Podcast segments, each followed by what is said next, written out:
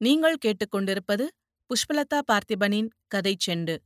ஜெயகாந்தன் எழுதிய ஒரு மனிதன் ஒரு வீடு ஒரு உலகம் அத்தியாயம் எட்டு. மம்மிக்கு முகம் மாறிப் போயிற்று. ப்ளீஸ் என்று அவரை தடுக்க முடியாமல் தவித்தாள். ஹென்றி தாங்கள் பெற்ற பிள்ளை இல்லை என்கிற விஷயம் அவனுக்கு தெரிந்தால் மனமுடைந்து போவானோ? என்று அவள் அஞ்சினாள். ஹென்றி என்னவோ புரியாத மாதிரி மேலுதட்டை மீட்டினான். பப்பா ஒன்றும் புரியாமல் மம்மியை பார்த்தார். ஹென்ரியை பக்கத்தில் இழுத்து மடியில் இருத்தித் தழுவிக்கொண்டார் இதில் மறைக்க ஒன்னும் இல்ல மகனே.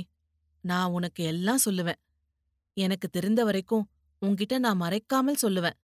கொஞ்சம் கொஞ்சமா சொல்லுவேன். எங்க பப்பா கதையெல்லாம் நான் உனக்கு சொல்லியாச்சு. இனிமேல் என் கதைய சொல்லணும் உனக்கு? Mummy I like is papa story very much என்று மம்மியிடம் சொல்லிவிட்டு பப்பாவிடம் திரும்பி கேட்டான் ஹென்றி.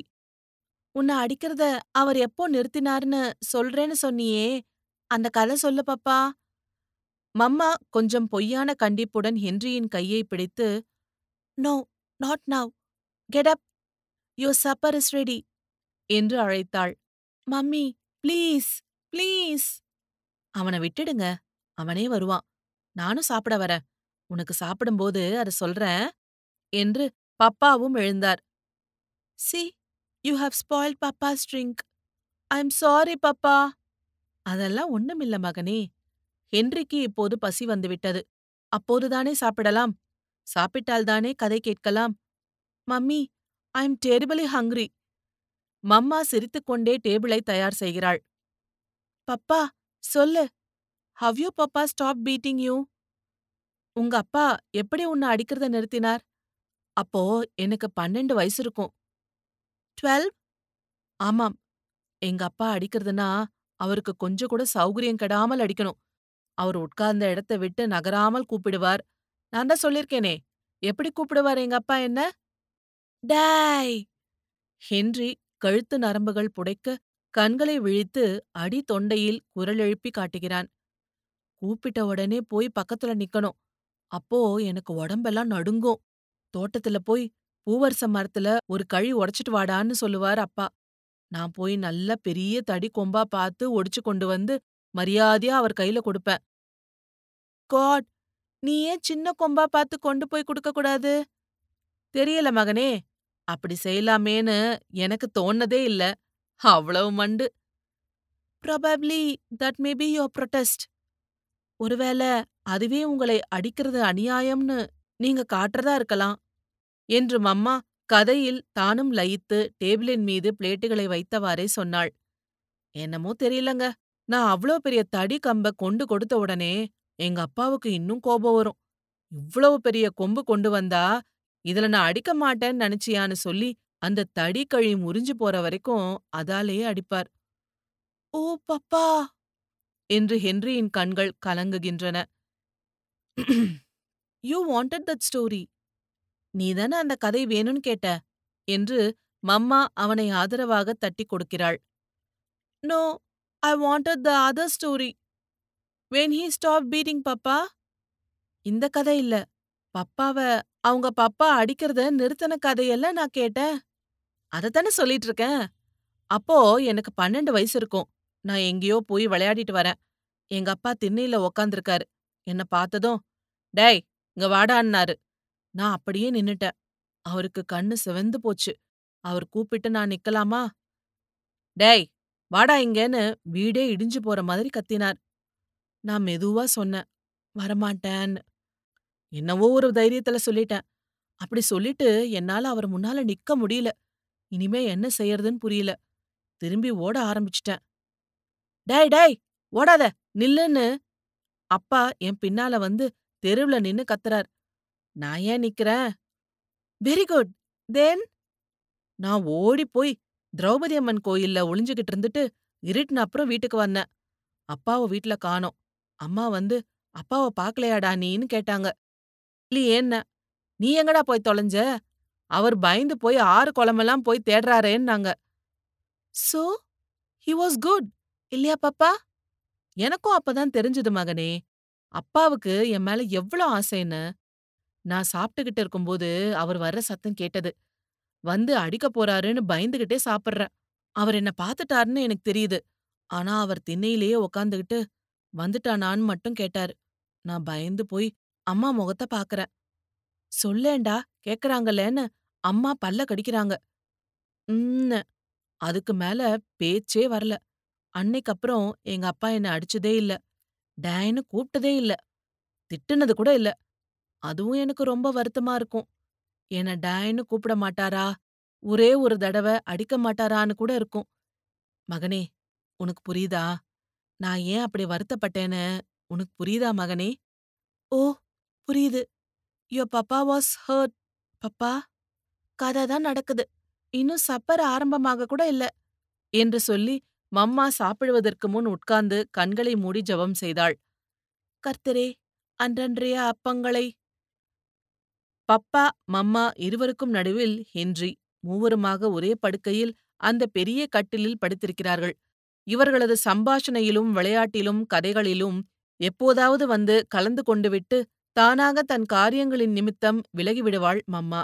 ஆனாலும் திடீரென்று வந்து அவள் இவர்களோடு கலந்து கொள்ளும்போது இவ்வளவு நேரம் இவள் சம்பந்தமற்று இருந்தாள் என்பது தெரியாத மாதிரி மிக இணக்கமாக வந்து இவர்களின் சம்பாஷணையில் சேர்ந்து கொள்வாள். அவள் தூங்கிய பிறகு கூட பப்பாவும் ஹென்ரியும் கதை சொல்லிக் கொண்டிருப்பார்கள். முன்னேரத்தில் தூங்கிய பிறகு இன்னும் தூங்காமல் கதை சுவாரஸ்யத்தில் ஹென்றி எப்பொழுதாவது வாய்விட்டு சிரிக்க அந்த சத்தத்தில் விழித்து கொள்ளுகிற மம்மா விஷயம் தெரியாமல் சிரித்துக்கொண்டே அதை கேட்பதில் தானும் கலந்து கொள்வாள்.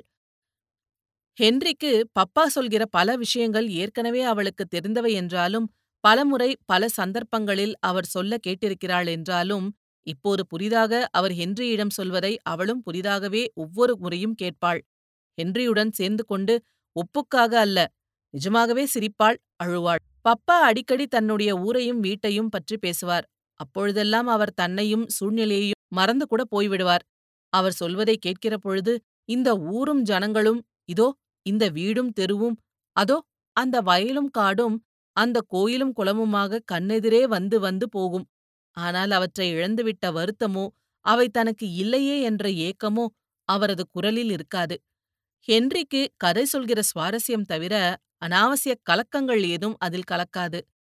அவர் அவனுக்கு ராமாயண கதைகள் மகாபாரத கதைகள் மகாபாரதத்தின் உள்ளாக வரும் கிராமிய பூச்சுடைய புலத்திறன் மாலை பொன்னுருவி கதை அல்லி அரசாணி கதைகளும் சித்திரக்குள்ளன் கதை பஞ்சதந்திர கதை விக்ரமாதித்தன் கதை என்று ஹென்ரியின் ரசனைக்கேற்ப வயதுக்கேற்ப கதை சொல்லுவார். அவர் கதை சொல்லுகிற நேர்த்தியில் மம்மா கூட மயங்கி போவாள். அவர் சொல்லுகிற முறை ஒரு அற்புதமான கலை. வேண்டுமென்றே சுவாரஸ்யமான இடத்தில் கதையை நிறுத்திவிட்டு சபா மயக்கமா வருது என்று கண்ணை மூடிக்கொள்வார். ஹென்றி பொறுமை இழந்து பதறுவான். ப்ளீஸ் ஒரு நிமிஷம் மகனே என்பார். அதற்குள் அவன் பயந்து போய் பப்பா வாட் இஸ் ராங்? என்று அவர் தலையில் கை வைத்து பார்ப்பான். ஒண்ணுமில்ல மகனே என்று மறுபடியும் சொல்ல ஆரம்பிப்பார். மம்மாவும் கூட அவர் கதை சொல்ல வேண்டுமென்று ஆசைப்படுவாள். ஏனெனில் இந்த கதையெல்லாம் அவள் முன்னால் கேட்டது கிடையாது. ஆனால் பப்பா மாலை நேரங்களில் குடித்துக்கொண்டே தங்களது சொந்த வாழ்க்கை பற்றி அவனோடு துயரமும் கண்ணீரும் கலந்து நெஞ்சை உருக்குகிற மாதிரி சொல்லும்போது மட்டும் அவளுக்கு மிகவும் கஷ்டமாக இருக்கும். எனினும் அதில் குறுக்கிடவோ தடுக்கவோ மாட்டாள். வேறு சமயங்களில் அதை பற்றி நினைக்கும் பொழுது அவர் செய்வது சரியே என்று கூட அவளுக்கு தோன்றும். என்னதான் அவர் வேதாந்தமாக பேசினாலும் இந்த பிள்ளையின் எதிர்காலம் என்னவாகப் போகிறதோ என்ற பயம் அடிக்கடி அவளுக்கு எழும். ஆனால் எல்லா பாரத்தையும் கர்த்தரின் மீது போட்டுவிட்டு எல்லா நம்பிக்கைகளையும் பப்பாவின் மீது சுமத்திவிட்டு அவள் நிம்மதியாக தூங்குவாள். ஹென்றிக்கு நினைவு தெரிந்த நாளாக அவர்கள் இருவருக்கும் குறுக்கே அவன் படுத்துக்கொண்டுதான் இருக்கிறான். அவர்கள் இருவருடைய கைகளும் அவன் மீது கிடக்கும். சில சமயங்களில் ஒன்றின் மேல் ஒன்றாகவும் கிடக்கும். பப்பா அதிகாலையில் எழுந்து டியூட்டிக்கு போவார். மம்மா அவருக்கு முன்னாலேயே எழுந்து விடுவாள். ஹென்ரியும் அவர்களோடு விழித்துக் கொள்வான். பப்பா ஹென்ரியை முத்தமிட்டுவிட்டு வேலைக்கு போவார். வாசல் செல்கிறபோது மம்மா பப்பாவுக்கு முத்தம் கொடுப்பாள். பப்பா போன பிறகு ஹென்ரியுடன் மம்மாவும் வந்து படுத்துக்கொள்வாள் ஹென்ரியை தூங்க வைத்த பிறகு சற்று விடிந்த பிறகு வீட்டு காரியங்களை செய்ய மம்மா எழுந்திருப்பாள். மம்மா இருக்கிற வரை இப்படியேதான் காலம் கழிந்தது ஹென்றி வாலிபனாக வளர்ந்த பிறகும் கூட வாழ்க்கையில் பெரிய மாறுதல் ஏதும் இல்லை அவர்களில் யாருமே வாழ்க்கையில் எந்த மாறுதலையும் எதிர்பார்க்கவும் இல்லை நம்பவும் இல்லை பப்பா வாய்விட்டே சொல்லுவார் கடவுளே எனக்கு புதிதாக எதுவுமே வேண்டாம். இருக்கிறதெல்லாம் இப்படியே நீடித்தால் போதும். இப்படி சொல்லிவிட்டு பப்பா சிரிப்பார். இதைவிட பேராசை கிடையாது தெரியுமா? அப்புறம் எதுக்கு அது வேணும் இது வேணும் கடவுள வேண்டணும்? எதுவும் ஒரே மாதிரி எல்லா காலத்திலயும் இருக்காது. முன்னெல்லாம் நீ, நான், உங்க மம்மி மூணு பேரும் ஒரே கட்டில்ல படுத்துக்குவோம். இப்ப முடியுமா? உங்க மம்மிக்கே ஒரு கட்டில் போதாது. நானும் ரொம்ப ஊதி போயிட்டேன். மகனே, நீயும் வளர்ந்துட்ட. ஆனாலும் முன்ன மாதிரியே தான் நம்ம மூணு பேரும் இப்பவும் ஒன்னாவே படுத்துக்கிறோம். இல்லையா மகனே? ஆனா ஒரு வித்தியாசம். இப்ப ஆளுக்கு ஒரு தனி கட்டில் போட்டு வரிசையா அதே மாதிரி நீ நடுவுல படுத்துக்கிற. இருக்கிறது எதுவும் அப்படியே இருக்காது மகனே. வளரும் மாறும். ஆனா மகனே, இதெல்லாம் அவ்ளோ முக்கியமில்ல. இல்லையா? நாம மூணு பேரும் ஒன்னாவே இருக்கோம். இதத்தான் மகனே நான் கடவுள்கிட்ட வேண்டின வேண்டதுன்னா கேக்கறதில்ல மகனே, விரும்புறது நீ சொல்றியே ஐ விஷ்னு அதான். அவர்கள் மூவரும் மூன்று ஒற்றை கட்டில்களை நெருக்கமாக போட்டு படுத்திருக்கின்றனர். மம்மா மிகவும் கிழவியாகிவிட்டாள். தலை முழுக்க நரைத்து கண்ணச் சதைகள் தொங்க இப்போதும் குழந்தை மாதிரி சிரிக்கிறாள். அவளுக்கு ரத்த அழுத்த நோய் வேறு. அடிக்கடி தலை சுற்றல் வந்துவிடுகிறது அவளுக்கு உதவியாக எல்லா வேலைகளையும் ஹென்றிதான் செய்கிறான். சில நாட்களில் அவளை உட்கார வைத்துவிட்டு ஹென்றியே சமையல் செய்கிறான். துணி துவைக்கிறான். மம்மாவுக்கு சாப்பாடு கொடுக்கிறான். இப்போது பப்பா அதிகாலை டியூட்டிக்கு புறப்பட வேண்டுமென்றால் முன்னால் எழுந்து காரியங்களை செய்து தயார்படுத்துகிற பொறுப்பு ஹென்றியுடையதுதான். பப்பா புறப்படுவதற்கு முன்னால் மம்மாவின் படுக்கை அருகே வந்து அவள் கையை பிடித்து முத்தமிட்டுவிட்டு செல்கிறார். இரண்டு மூன்று நாட்களுக்கு ஒருமுறை மம்மா திடீரென்று உற்சாகத்துடன் எழுந்து எப்போதும் போல் எல்லா காரியங்களையும் செய்கிறாள். அப்புறம் ஒரு நாள் மறுபடியும் படுத்து விடுகிறாள். இப்படியே கொஞ்ச காலம் செல்கிறது. ஒரு நாள் மம்மா பப்பாவிடம் மிகவும் குதூகலமாக சொன்னாள். உங்கள் ஆசைப்படி நீங்கள் விரும்பிய மாதிரி நான் உங்களுக்கு முன்னால் போய்விடுவேன். மம்மா! சில சமயங்களில் பப்பா கூட மம்மாவை மம்மா என்று கூப்பிடுவார். பப்பா தன் வாழ்க்கையைப் பற்றி எவ்வளவோ விஷயங்களையெல்லாம் ஹென்றிக்கு சொல்லியிருக்கிறார். அன்றைக்கு பப்பாவும் ஹென்றியும் ஊர் சுற்றப் போயிருந்தார்கள். விடுமுறை நாட்களில் மம்மாவுடன் மூவரும் வெளியே கிளம்புவார்கள். மம்மாவுக்கு சில சமயங்களில் முடியாமல் போய்விடும். மனத்தில் ஆசை இருந்தாலும் உடல் அலுப்பாயிருக்கும். அதை புரிந்து கொண்டு பப்பா வெளியில் போகிற நிகழ்ச்சியையே சில சமயம் தள்ளி போடுவார். அது அவளுக்கு வருத்தமாக இருக்கும். அதனால் அவளே ஹென்றியோடு பப்பாவை வெளியில் அனுப்பிவிடுவாள். போகும்போது வாசற்படியிலேயே நின்று பார்ப்பாள். ஹென்றி பெரிய பையனாய் வளர்ந்து விட்டதைப் பார்த்து கண் கலங்கி மகிழ்வாள். அப்படி ஒரு நாள் வெளியில் போனபோது பார்க்கில் புல் தரையில் படுத்துக் கொண்டிருந்தபோது பப்பா அவன் எதிரே முழங்கால்களை கட்டி உட்கார்ந்து கொண்டு மம்மாவைப் பற்றி ஹென்ரியிடம் சொன்னார். மகனே, அப்போது எங்கிருந்தோ சர்ச் பெல் முழங்குகிறது. மணியோசையோடு அவர் மைக்கேலை புனிதமாக நினைவு கூர்ந்து சொல்லுகிறார். மைக்கேலும் நானும் சிநேகிதமானதுக்கு என்ன காரணம்னா, நாங்க ரெண்டு பேரும் ஒரே ஊர்க்காரங்க என்று மத்தவங்க நினைச்சதுதான். நாம தூரமா எங்கேயாவது நம்ம தேசத்த விட்டு போயிட்டா, நம்ம ஊர்ல இருக்கிறபோது நமக்குள்ள இருந்த தூரம் எல்லாம் குறைஞ்சு போயிடும் மகனே. மைக்கேல் பெங்களூர்காரர். எனக்கு ஊரு தமிழ்நாட்டுல ஒரு குக்கிராமம். மைக்கேலுக்கு கொஞ்சம் தமிழ் தெரியும். அவ்வளவுதான் எங்களுக்கு சொந்தம். அவர் சீட்டு விளையாடுவாரு. ஆனா அதிகமா குடிக்க மாட்டார். நான் குடிப்பேன். எப்பவும் குடிப்பேன். என்ன அதுக்காக அவர் கண்டிப்பார். புத்தி சொல்லுவார். நான் ரொம்ப குடிச்சிடக் கூடாதுன்னு என் கூட வந்து அவரும் குடிப்பார். அவர் சீட்டு விளையாடும் போது என்ன வந்து பக்கத்துல உக்காந்துக்க சொல்லுவார். அவருக்கு அப்பத்தான் அதிர்ஷ்டமா அவருக்கு அந்த மாதிரி நம்பிக்கையெல்லாம் அதிகம். கழுத்துல சிலுவ போட்டிருப்பாரு. ஞாயிற்றுக்கிழமையில சர்ச்சுக்கு போவார். ஒரு நாள் என்னையும் கூப்பிட்டார். போன அங்கதான் நம்ம அம்மாவ முதல்ல பார்த்தேன். அவர் எப்ப முதல்ல பார்த்தாரோ எனக்கு தெரியாது. மைக்கேல் உங்க அம்மாவ அறிமுகம் செய்து வச்சார். மீட் மிஸ்ஸஸ் மைக்கேல்னாரு. எனக்கு தூக்கி வாரி போட்டுச்சு. அப்படி ஒரு விஷயத்த அவர் எனக்கு சொல்லவே இல்ல. பர்மாவுக்கு நாங்க ரெண்டு பேருமா தான் ஒரே ரெஜிமெண்ட்ல வந்தோம். வந்து இன்னும் ஒரு வருஷம் ஆகல. அதுக்குள்ள என்னென்னவோ நடந்திருக்கு. அன்னிக்கு நானும் அவரோட உங்க மம்மா வீட்டுக்கு போனேன். உங்க மம்மாவோட பப்பா மட்டும் இருந்தார். மம்மாவுக்கு அம்மா இல்ல. அப்பா ஒரு லாண்ட்ரி வச்சிருந்தார். எனக்கு அவர நல்லா தெரியும். கௌரவமான மனுஷர். குண்டு விழுந்தப்ப செத்து போயிட்டாராம். நான் பார்க்கல. அந்த ஒரு நாள் பழக்கம்தான். அன்னிக்கு விருந்தெல்லாம் முடிச்சிட்டு இருட்டுன அப்புறம் கேம்புக்கு திரும்பி வரும்போது மைக்கேல் எல்லாம் சொன்னாரு. எப்படி சந்திச்சாங்க, எப்படி பழகினாங்க, அவங்க பப்பாவை பார்த்தது, பேசுனது, சர்ச்சுல போய் கல்யாணம் பண்ணிக்கிட்டது எல்லாம் சொன்னார் மைக்கேல். ஏன் இந்த விஷயத்த நீங்க கேம்ப்லே சொல்லலன்னு நான் கேட்டேன். அவர் என்னவோ காரணமெல்லாம் சொன்னார். எனக்கு அதெல்லாம் சரியா படல. நான் போய் எல்லார்கிட்டயும் விஷயத்த உடைச்சு விட்டுட்டேன்.